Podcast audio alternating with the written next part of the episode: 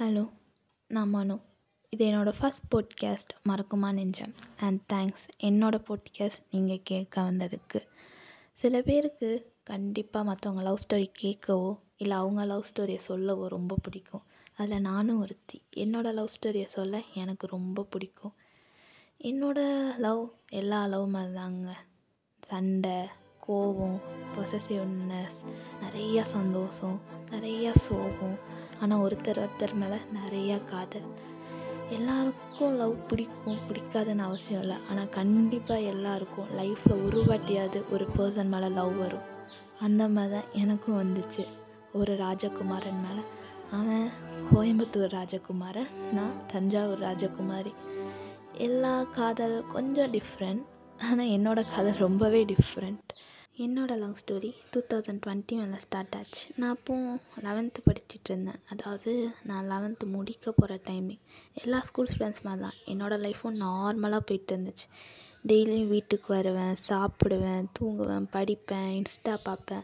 முக்கியமாக நான் Insta use பண்ணுறது எங்கள் வீட்டுக்கே தெரியாது. ஏன்னா எங்கள் வீடு ரொம்ப ஸ்ட்ரிக்ட்டு இப்படியே நாட்கள் போயிட்டே இருந்துச்சு. Feb two thousand twenty one அன்றைக்கி என் லைஃப்பில் ஒரு சேஞ்ச் ஏற்படும். நான் கூட நினைக்கலங்க.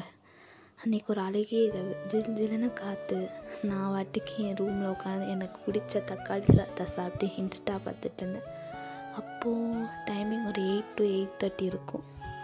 அப்போ தான் என்னோடய ராஜகுமாரன் என் லைஃப்பில் என்ட்ரி கொடுத்தா. அதாவது எனக்கு ஃபாலோ ரெக்வஸ்ட் கொடுத்தா இன்ஸ்டாவில் நானும் என்னடா புதுசாக ஒரு ஐடியிலேருந்து ரெக்வஸ்ட் வந்திருக்கே. சரி என்னென்ன இருக்குன்னு போய் பார்ப்போமேன்னு பார்த்தேன். அதில் ஒரு பயங்கரமான ஃபோட்டோ வேறு யாரும் இல்லைங்க. அது என் ராஜகுமார் அப்போ என் கணக்கு பயங்கரமாக தெரிந்தேன் நிறையா தாடி குட்டி கண் அந்த காலத்து வில்ல மாதிரி பயங்கரமான அடர்த்தியான முடி. அதுவும் எம்ஜிஆர் மாதிரி ஃப்ரெண்டில் அவனை நெத்தியை உரசிக்கிட்டு இருக்கிற style hair orange colour hoodie பயங்கரமான ஃபோட்டோ ஆனால் அதில் என்னோடய கண்ணுக்கு அந்த உதட்டோர அந்த சிரிப்பு மட்டும்தாங்க தெரிஞ்சிச்சு.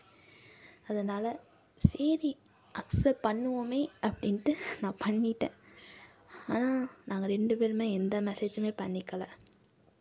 ஆஃப்டர் டூ டேஸ் எனக்கு ஒரு மெசேஜ் வந்துச்சு. அவங்கக்கிட்ட இருந்து ஹாய் டியூட் அப்படின்ட்டு. இன்னும் இந்த கதை முடியலை. இனிமே தான் இந்த கதையே ஆரம்பிக்க போகுது. So stay connected with Marakkuma Nenjam fed